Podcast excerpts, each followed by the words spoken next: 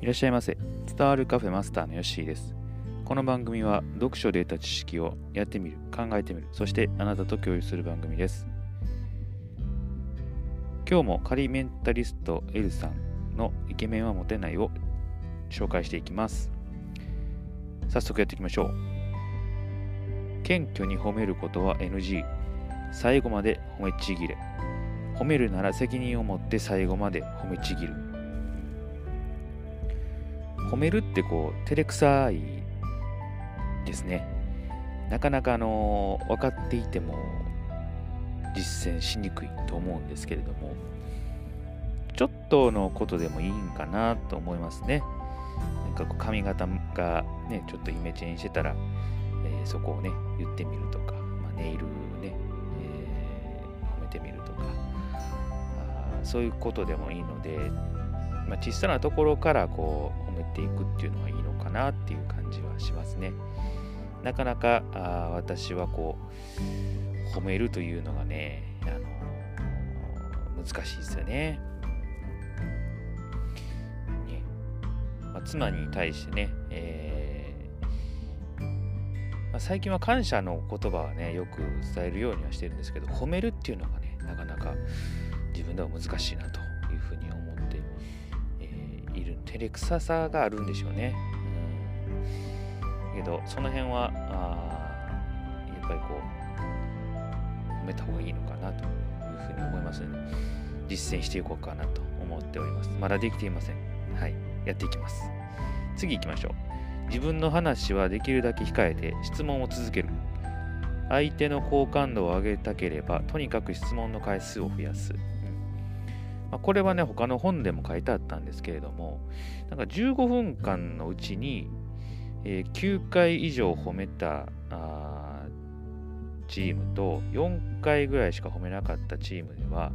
えーその相手が受けるこう印象っていうのが、やっぱり15分のうちに9回以上質問してる方が良かったと、えーそんな研究データみたいなのが見たことがあったので、やっぱりこれはあの、相手に興味を持つっていうことなんだと思いますね。やっぱりこう人というのはこう話を聞いてほしい生き物なのかなというふうに、えー思っているのでやっぱり聞かれたことはこうねなんか受け答えしたいなとかあこういうことを聞いてほしかったんだとか多分心の中ではあるのかなと思うので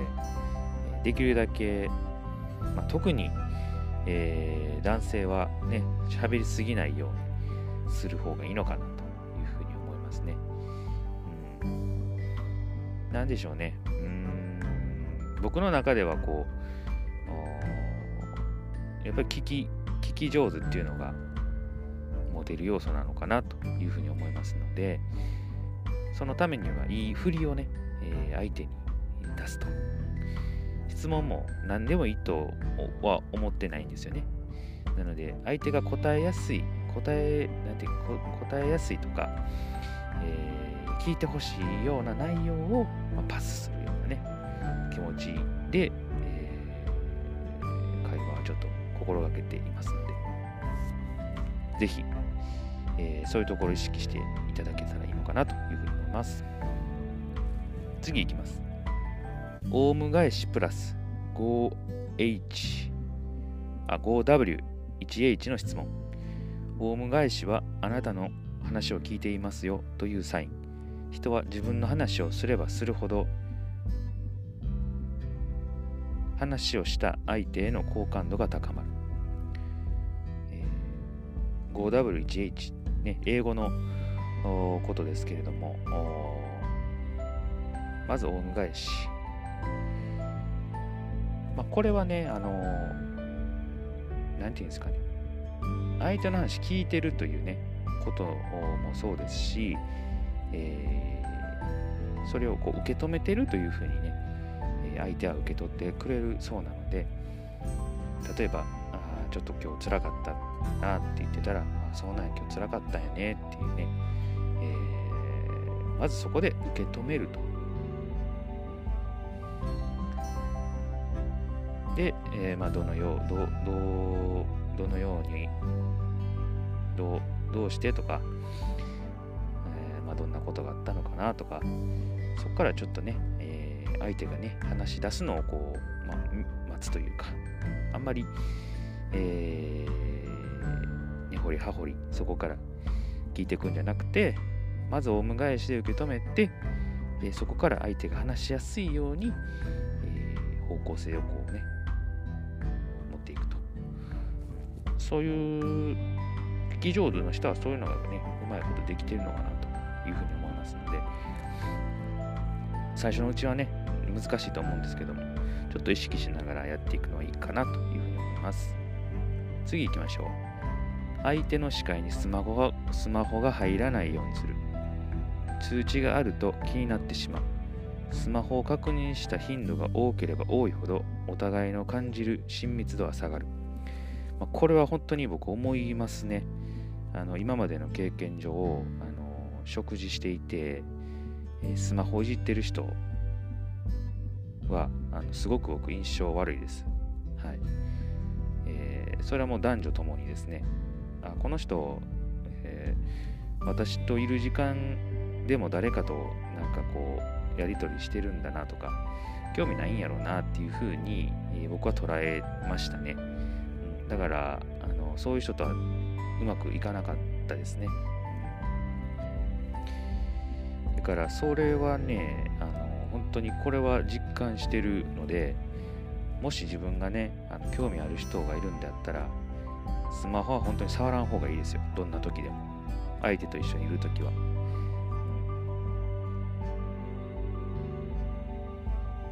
面白くないんかなって思ってしまうんでねスマホいじってると。まああの何でしょうね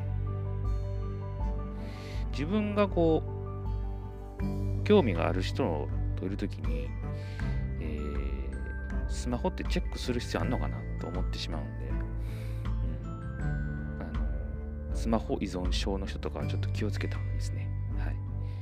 これは痛感しております。はい。次行きましょう。早急にやるべき名前呼び。タイミングはできるだけ早く。一番最初に名前を聞いた時からあだ名や名前で呼ぶ。仲のいい友達からは何て呼ばれている？と聞いたりする。まあ、名字とかでね、呼び合うっていうのは最初はそうかもしれないですけども、すぐにね、あだ名とか、あだ名いいかなと思いますね。えー、まあ、何々ちゃんとかね、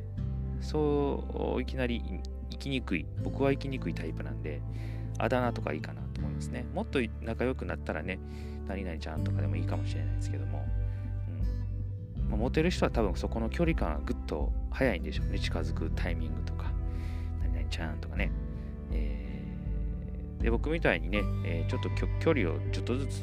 進めていく人は、あだ名とかあ、あそういうところから始めていったらいいかと。名字はね、やっぱりちょっと距離がありますよね。うん、少し。この距離感のね、感じ方はね、人それぞれなんで、えー、あんまり詰めてこられる人が嫌な人もいるでしょうし、もっとあの最初からグイグイ来てほしいっていう人もいると思うんで、その辺はね、まあ、見ながら、様子見ながらやっていくのがいいかなと思います。次行きましょう。相手の表面上の印象と逆のことを言ってあげる。この人は他の人とは違って本当の私を分かってくれると感じる。まあ、例えば、何でしょうね、こう、シャキッとしてる。ね、なんか、できる女性とかを、こう、見た目、感じる人がいたら、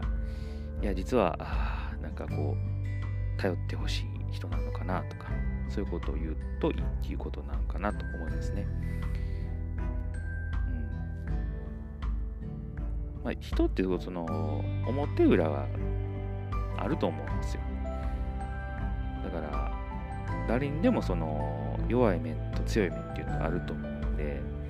まあ、誰にでも当てはまるようなことですよね、それって。強そうに見えるけど、どこのかの部分では弱く見えたりとかあると思うんで、まあ、それを言うと、あ、この人分かってくれてるんだとかね、そういうふうに感じるっていうことらしいんですけども、まあ、その辺はトークテクニックなのかなと思いますね。うん、あんまりこう外しすぎると、えー、分かってないなということになるので結構あのハードルがこうちょっと高いですしレベルが少し高いですけれども、まあ、モテる人はこういうのがねうまいことできるんでしょうね。優しそうに見えるけれど、ね、結構あのピシッと言ってくれるんだなとかそういうことを言うとあらこの人なんかちょっと分かってるなみたいな感じになるっていうことだと思います。はいねえー、結構、まあ、勉強になりますね。えー、まあ、これは本当に男女間のことだけじゃなくて、まあ、仕事のね関係でもそういうこと言えるのかなと思いますますので結構いろんな場面でね人間関係で使える内容かなと思いますので是非ともね、えー、まあ、あの恋愛だけじゃなくて日常生活でも使ってもらえたらなと思います。もう一度おさらいしていきます。謙虚に褒めることは NG。最後まで褒めちぎれ。次。自分の話はできるだけ控えて質問を続ける。次いきます。オウム返しプラス